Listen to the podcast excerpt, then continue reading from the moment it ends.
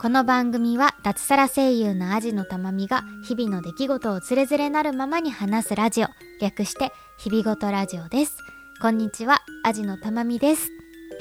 11月に入って初めての放送ですがねなんか11月に入った瞬間めちゃくちゃ寒くなったねっていう感じですよね。えー、前から言っている通りね私はクリスマス大好き人間なんですけれども、えー、早速こう11月になった瞬間からねハロウィンのかぼちゃをしまいましていそいそとクリスマスのこういろんなものを出し始めました。最初は玄関がちょっとクリスマスになっているぐらいだったんですけど、えー、一昨日はねクリスマスツリーも出しまして 無事にクリスマスっていう感じに、え部屋の中がなって大満足でございます。ちょっとねあんまりこう街中に出ていないので街中がどれぐらいクリスマスになっているのかっていうのがね今年今年は今年だって今年はあんまりキャッチできていないのでそこだけがちょっと残念なんですけれどもまずはね家の中からクリスマスにして楽しんでいきたいななんて思っております。うん、今年はシュトーレンもね一つじゃなくていくつか買っていこうと思っていて、うん、シュトーレン何買うかなのチェックも始めましたね。1個決まってるのは貞治青木さんのシュトーレン。去年まではゆずかなんかのシュトーレンだったのであんまりそんなに惹かれなかったんですけど今年はキャラメルポムというものでキャラメルとリンゴのシュトーレンらしくてそれはとっても気になりましてですね、え、1つ目はそれを購入することを決めました。あと1つか2つぐらいは食べたいななんて思っております。またこの辺もね、えー、去年に引き続きクリスマスを楽しんでいる話はねしていきたいなと思っております、えー、さて今回はですねえー、最近手放したものがあるんですね。2つほど、えー、なぜそれを手放すに至ったのかっていう話とその代わりに購入したものというものがあるのですね。その話をねしたいなと思っております。なんで話的には最近のものの入れ替わりについてみたいな感じの話になるのかなと思っております。今回もどうぞお付き合いください。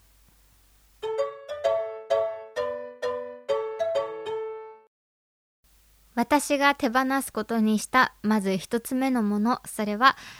テフロン加工のフライパンです。皆さんフライパンはどんなものを使っていますか？テフロン加工のものを使っている方が多いんじゃないかなという感じはするんですけれども私もずっとテフロン加工のものを使ってきたんですね。最初は多分実家からもらってきた、うん、結構年季の入ったものだったりとかあと結婚祝いでいただいた取っ手が取れるみたいな ものだったりとかテフロン加工のものをねずっと使ってきたんですね。でテフロン加工のものってすごく使いやすいじゃないですか。料理する時は。基本そんなに油を引かなくてもくっつかないしいやティファールなんて最初買ってあのいただいて初め使った時なんてもうスルンスルンでしたよね。油なんて一滴もいらないって感じでスルンスルンでもう餃子とかももう全くくっつく気配なしって感じだったんだけどやっぱりテフロン加工のフライパンって寿命があって数年おきにその寿命がやってくるじゃないですか。で一気にダメになるわけじゃなくてちょっとずつちょっとずつこうダメになっていくじゃないですか。えこの間までは油全くなくても大丈夫だったのにえなんか最近ちょっとくっつくとかあれ最近ちょっと剥がれにくいとかあ餃子焼いたら半分だけ下くっついちゃってるとかなんかそういう風にちょっとずつちょっとずつこうダメになっていてしかもその見切りをつけるタイミングが私苦手なんですよ。まだいける？もうちょっと油足したらいける？餃子はダメだけどなんか野菜炒めならいける？とかなんか そんな感じでなんかこうえ捨てる？まだいける？そろそろ新しいの買う？みたいのをこう 逡巡するね時間が毎回とても苦手なんですよ。プチストレスで、うん、思い切りよくあちょっとでも焦げついてるくようになっちゃったらもう新しいのにするとか決めちゃえばいいんだけどあこっから先ずっとこの数年ごとに訪れるこの期間で私もさ諦め悪いから結局それがさ半年まではいかないけど34ヶ月ぐらいは続いちゃうんだよね。そのいける？まだいけない？もうダメ？みたいな期間がもう34ヶ月ぐらいは続いちゃうんだよね。ってなった時にそれが数年おきに訪れるって考えたらゾッとしちゃってこっから先の人生。で最近の私のうーん大好きなワードというか、うん、弱いワードがあってそれが一生使えるっていう言葉なんですね。そう。このテフロン加工地獄からどうやったら出られるだろうっていうのをいろいろ調べた時に私が出会ったのが鉄のフライパンというものなんですね。でこの鉄のフライパンというのはちゃんと手入れさえ使え手入れさえすれば一生使えるらしいんですよ。ねそのちゃんと手入れさえすればのところがさめっちゃ怖いんだけど一生使えるんだってそれでうわこれだと思って。でその鉄のフライパンについてね、えー、調べ始めたんですよ。で鉄のフライパンとかで Google で検索したら、えー、すぐ出てくると思うんですけれどもとあるブログさんに、えー、たどり着きましてそのブログっていうのが、えドイツの鉄フライパンタークを本気で長々レビューするよというタイトルで同じと一緒というタイトルのブログさんなのかな。でそれは普通の主婦の方が私と同じようにそのテフロン加工テフロン加工をなんか数年後おきに買い替えたりするのにストレスを感じてえ勢いで鉄フライパンをポチって使ってみたらすっごいあの便利になって便利ですごい使えるからなんかおすすめですみたいなレビューなんだけどすごいなんだコミカルな感じで挿絵とともに書かれているのでぜひこれは、えー、皆さんに読んでほしいんですけどそれを見てねもういても立ってもいられなくなっちゃってうわ鉄フライパン欲しいってなって。なんかそのお手入れっていうのをどうしたらいいかっていうのももちろん書いてくださってるしあの重さはどうなのかとかうん、持った時に熱いって感じるのかとかいろんなことをねこう書いてくださってて割と私がその鉄フライ鉄フライパンを買うにあたって持っていた疑問みたいなものにもうほとんどこのブログさんが答えてくださったんですね。で、えー、あよし私は鉄のフライパンを買うぞってしかもこの憧れのタークを私も買うぞと100年使えるんだってよタークって。だからなんかね鉄と鉄のつなぎ目がないんだって。もう1枚の鉄で使ってあるフライパンで。でもその分100年使えるし高級品だしで3万円ぐらいするのね。でわこれは私はでもこの一生使えるフライパンを次は買うんだと思って3万円のお金を毎月コツコツと貯めてこのフライパンを買うんだって言ってたのね。で旦那さんに鉄のフライパンをね次は買おうと思うんだって。ていう話をしたの。そしたら「あいいんじゃない?」って言われてうちの旦那さんは料理人さんをしているので、うん、普段から料理をね仕事としてしているのであんまりこう普段は使ってないんだけどランチとかの時とかに何かを炒め物とか作った時に作る時に使ってるのは鉄のフライパン。フライパンっていうより中華鍋に近いのかな？みたいな形のものを使っているしでその鉄のフライパンだったりっていうものにはうーん結構馴染みが 馴染みがあるというかある意味プロですよね。普段から使っている人なわけであこれ調べる前にこの人に聞けばよかったと思ってえそこで再度インタビューを開始しましてえ最初はどうしたらいいのかとかうんお手入れは実際どうなのかとか本当に一生使えるのかとか私に扱えそうかとかうんっていうのをいろいろ聞いてみたところあこれはいけそうだなと思って分かった。じゃあやっぱり3万円貯めてこれを買おうと思うんだって言われ言ったらびっくりされてなんでそんな高いの買おうとしてんのって言われて。それ高いのはやっぱブランドのものだしなんかそういうなんか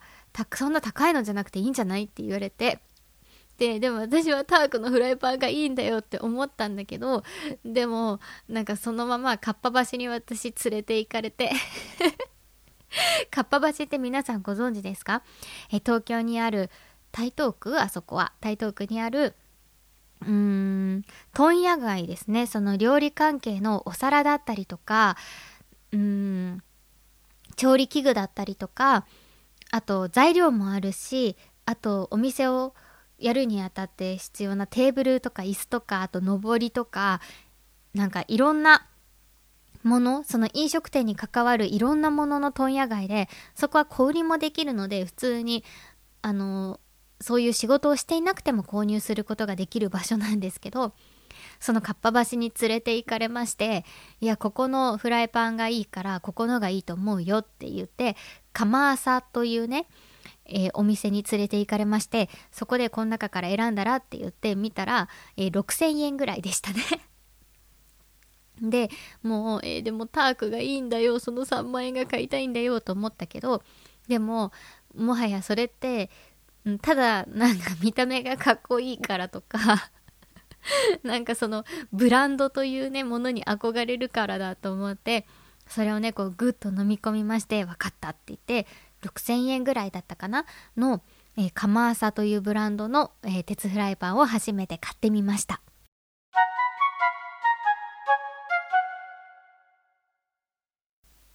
で購入したわけですけれども、うんと、そのカマーサというところのフライパンはちゃんと、まあ、他のところのもあるのかもしれないんだけど最初はこういう作業をしてください。焼きならしっていうんですけれども野菜くずとかをこう試しにこう炒めるんですよ。そうすることで多分その鉄のフライパンに最初についてた汚れとかそういうものを全部野菜くずに吸わせるみたいなものなのかな。多分そうだと思うんですけどなんでこんなに曖昧かというとその辺全部旦那さんがやってくれたからなんですね。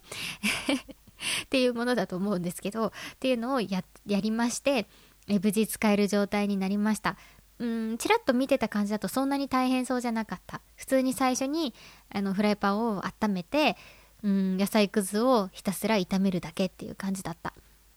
で油通しという感じで、えー、フライパンを温めて、えーと、多めの油を入れてでこうフライパンになじませてその油をこう取るみたいな感じでそのフライパン自体にこう油を吸わせるみたいな作業をしていました。で実際使った感想なんだけど、普通のフライパンと比べてまあ、まず重いです。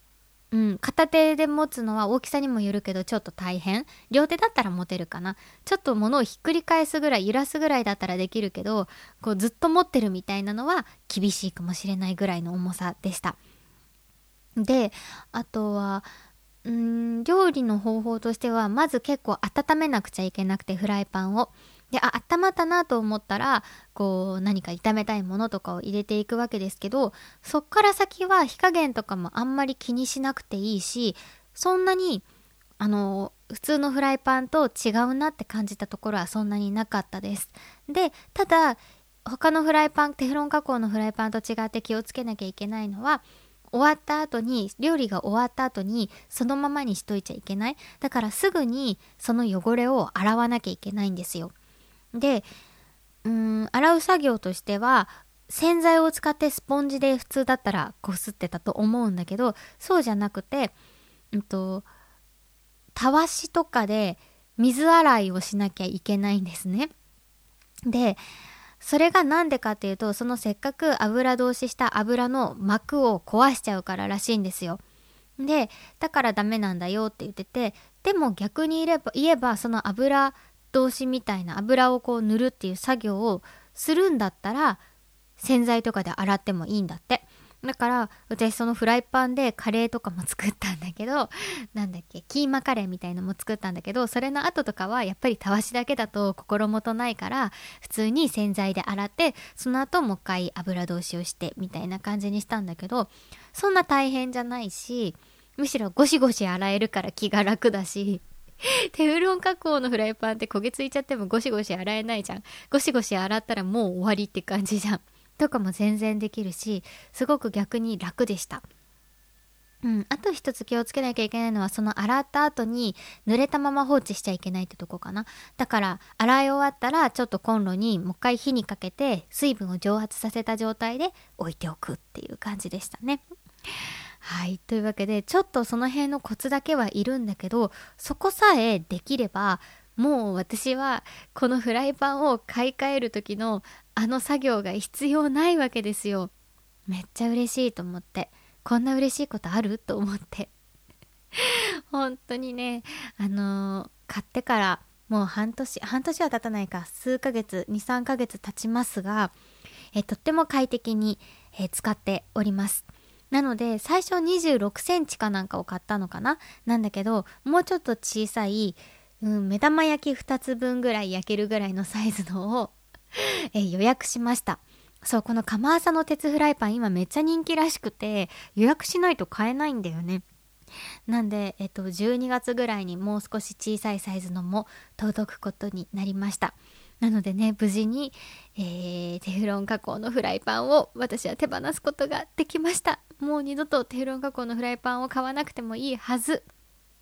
うん。あと欲しいのは、卵焼き器と、うーんあとお鍋もうちょっと大きいサイズのが欲しいんだよなっていうのはあるのでまたかっぱ橋に行った時はね見てみたいなと思っておりますでね あのそんな大した話じゃないんだけどいや血だなと感じた出来事があってであの私父と母が離婚しているので父と母は別に住んでいるんですけどこの間お父さんの家に遊びに行った時になんか何のきっかけかわかんないけど鉄のフライパンの話になったんですよそしたらお父さんも実は最近鉄のフライパンを欲しいと思ってたなみたいな話をしててでお父さんは DIY とかが好きなので家の中をいろいろこうなんか改造してるんだけどもうちょっと DIY が進んで台所のが終わったら鉄のフライパンを買おうと思ってるんだって言ってて「えどこの買うの?」って言ったら「いやタークのを買おうと思ってて」って言ってうわ一緒だと思ってうわ血だと思ってこのミーハー心血だと思って。でもいやだから私もねタークのが欲しかったんだけど旦那さんがそんなのいらないって言ってかっぱ橋で買った6,000円のになったんだよって言っていや釜浅のもかっこいいんですよ。素敵なんですよ。何の不便もないんですよ。ただそのタークっていうねブランド力。でタークのが良かったんだよって言ってたらいやパパはねタークのを買うよって言ってて。ちょっと待って、どのサイズ買うの？って言って、私の持ってないサイズにしてって言って、100年使えるわけだから、お父さんが死んじゃった後は私のものにしていいはずだよねって言って、えちょっとちゃんと一緒にタークのフライパンは、たまみに相続しますってちゃんと書いといてねって 言って、大事に使ってね、タークのフライパンみたいな。買ったら見に来るから、みたいな感じでね。話をしてましたなので、えー、パパが亡くなった後には私のもとにタークのフライパンが、えーと遺品じゃない何？えー、形見として形見としてタークのフライパンが私のもとにやってくる予定となっております。ね。いや血だなと思いましたよ本当に。このミーハーな感じね。というわけで、えー、鉄のフライパンとってもおすすめですので、えー、テフロン加工のフライパンを毎回捨てるのがストレスだという方がいらっしゃいましたらちょっと、うん、このブログとかも貼っておくのでちょっと読んでみてください。欲しくなるから。うん。というわけで、えー、鉄のフライパンの話でした。続きましてもう一つ手放したもの。これは本当に個人的なものなんですけれども、えー、20年以上着ていたパジャマを手放しました。20年以上ってやばくないですか？私、小学生の頃から着ていたパジャマを未だに着ていたんですよ。当時はネグリジェみたいな感じで小学生も多分ね低学年ぐらい着てたと思う。うんのパジャマで当時はネグリジェみたいな感じでもう足のなんだろう足首ぐらいまでの長さがあって袖もたっぷりとした長さがあったネグリジェみたいな白いワンピース型のパジャマだったんだけど、えー、30代になった今ではもちろん身長も伸びまして、えー、膝丈膝丈ぐらいかなぐらいになってるし、えー、袖も七分丈ちょっと短めの七分丈ぐらいに なっていた、えー、白いネグリジェだったんですね。なんで今は普通に下にズボンを履いてパジャマの上として着続けていたんですよ。まあもちろん着心地が良かったっていうのもあるしいやもう20年以上着ちゃってるとなんか ただならぬ思い入れみたいになっちゃって特に捨てなくて着てたんですね。で最初5年ぐらい前からこう脇のところのこうなんだろう洋服のこう縫い目がこう集中している脇のところとか袖のところとかそういう縫い目のところがまずこう破れ始めたんですね。でまあそこは、うん、普通にチクチクと手縫いで直したりとかして普通に生き続けていたんですけど半年1年ぐらい前から全然縫い目じゃないところから破れ始めたんですねま具体的に言うと背中の後ろ側が一番ひどかったんだけど普通にこうパジャマを着ようとしてこう腕を通すじゃないですか。で腕を通して逆側を通そうと思ってこう肘がちょっと後ろとかに当たったりするとその肘が当たっただけでビッって言って破れちゃってうーん何型 ?L 字型にこう破れちゃうんですよ布が。全然布目布の縫い目とかじゃない普通の場所がもうビッて破れちゃって多分布としてもう弱くなってるんだろうね。破れちゃってそれでもなんとかこう繕い繕い着てたんだけどもう着るたびにこうビッてどこかしら破れちゃうんですよ。で 当たり前だけどそこを直さないで着てると背中がスースー寒いみたいなことになるんですね。でああもう限界なんだ手放さなきゃと思っていやもうじゃあもうううん捨てるかと思ったんだけど捨てるかと思ってこう第一軍の着てるもののケースから取り出してそして新しいパジャマも買ったんです。ユニクロですごい可愛い花柄のパジャマを見つけて買ったんですよ。でそれを着て寝るのが私すごい今とても幸せなんですけどっていうのをしてパジャマの入れ替えも終わったのに未だ手放せないでずっと置いてあったんですね。いやどうしようこれ手放せないしだからといってずっと取っとくどうするって思ってずっと悩んでたんだけどある日ふとあこれのなんだろう活用方法を見出したぞってなって見つけたぞってなって、えー、それをねリメイクすることにしたんです。っていうのはあのカバンとか使ってないカバンを置いておく時に中にこううん紙とか紙って言ってもなんだろう。うんふかふかさせた紙だったりとか、うん、新聞紙をこうぐるぐるぐるってこうぐしゃぐしゃぐしゃってしたのをビニール袋に入れて詰めておいてクッション代わりに詰めておいてカバンの型が崩れないようにしていたんですね。なんだけどあこれにリメイクすればいいんだと思ってそうなんでパジャマをねリメイクすることにしたんです。なんで切れていないまだ布として切れていない裾の方とかはまだちょっと丈夫そうだったんで布としても裾の方をちょっと切りましてで胸元についてたリボンとかも移植したりとかしてね、えー、クッションを作りまして中にも中にも着なくなったセーターとかを詰めてそうクッションを作りました。なんで今度はこそれでようやく私はそのパジャマとさよならをすることができそうであともう一個ぐらい作れそうだからまだ取っといてあるんだけどやっとねあのさよならをすることができなできそうなんです。うん、でも別の形としてね、えー、家の中に残っててくれるのは嬉しいなと思ってます。そうそのパジャマ買ってくれたのがもう亡くなっちゃったおばあちゃんでさそれまで多分捨てられなかったんだよね。そうだからおばあちゃんも喜んでくれてるかなと思ってとりあえずそれはおばあちゃんからもらって今も大事に使っている赤いカバンの中に突っ込みました。はいというわけで、えー、手放したものそして、えー、新しく買ったものみたいなものの入れ替わりの話をしてまいりました。うーんなんか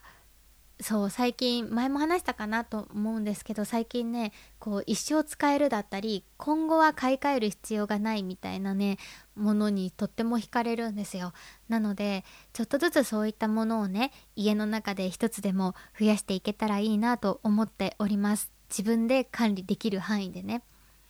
うん物をねちゃんと自分で管理できるようにできる量だったりとかできるものになんかしていきたいなっていうのが最近の私のテーマでございます。はい。というわけで、えっと、ちょっと多分次回水曜日より先に配信できると思うんですけれども、えー、GoToEat&Meet というキャンペーンについてちょっと改めてちゃんとねお話ししたいなと思っているのでそんなお知らせ会はちょっとうん1週間開かない間に多分、えー、配信できると思います。うん、ちょっとねゲストも呼んでちょっと話したいかななんて思っております。ここはちょっとうんどうなるかわからないけど。とりあえずちょっとまた来週、えー、お知らせ会として配信すると思いますので、えー、そちらも聞いていただけたら嬉しいです。GoToEat&Meet キャンペーンを、えー、ご応募いただいている皆さん本当にありがとうございます。あそうそう。先週のねあの放送で私サイドガイドポストさんのことを番組って言ったらしくてごめんなさい。サイドガイドポストさんはお蕎麦屋さんのコンサル業をしている会社さんです。そこのタカさんはポッドキャスト番組をやってたりするんですけど今回ご提供くださっているサイドガイドポストさんは会社です。はいちゃんとした会社です。いやなんか今回いろいろ説明を受けたりとか実際どういう仕事をしてるのみたいな話もタカさんといろいろねさせていただいたんだけどあ本当にちゃんとした会社なんだなって。失礼だよね。でもなんかさタカさんとだけ話してるとさ本当に存在する会社なんですか？みたいな感じが 最初してたんだけど。そうえそんな夢みたいな会社本当に存在するんですか？みたいな。えそんないい会社あるんですか？みたいな感じだったけど普通にあのちゃんと存在しているちゃんとした会社さんでした。ねこんなにいい会社が世の中にはあるんだななんて思いました。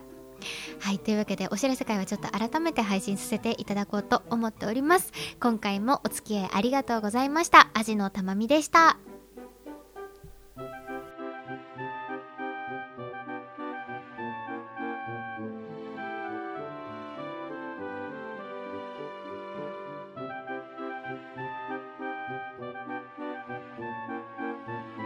日々ごとラジオでは感想お便りを募集しています。宛先は日々ごとアットマーク gmail.com hibigoto アットマーク gmail.com またはブログのメールフォームからもどうぞ。ツイッターハッシュタグひらがな4文字で日々ごとでもお待ちしております。最後までお聞きいただきありがとうございました。